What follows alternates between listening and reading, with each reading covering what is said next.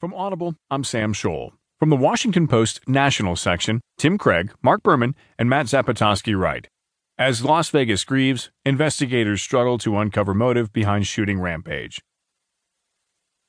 Investigators struggled Tuesday with a chilling but baffling array of clues in the wake of the deadliest mass shooting in modern American history, including a hotel room arsenal fit for a commando team, yet we're still left trying to explain the chain of events that caused a 64-year-old retiree to turn a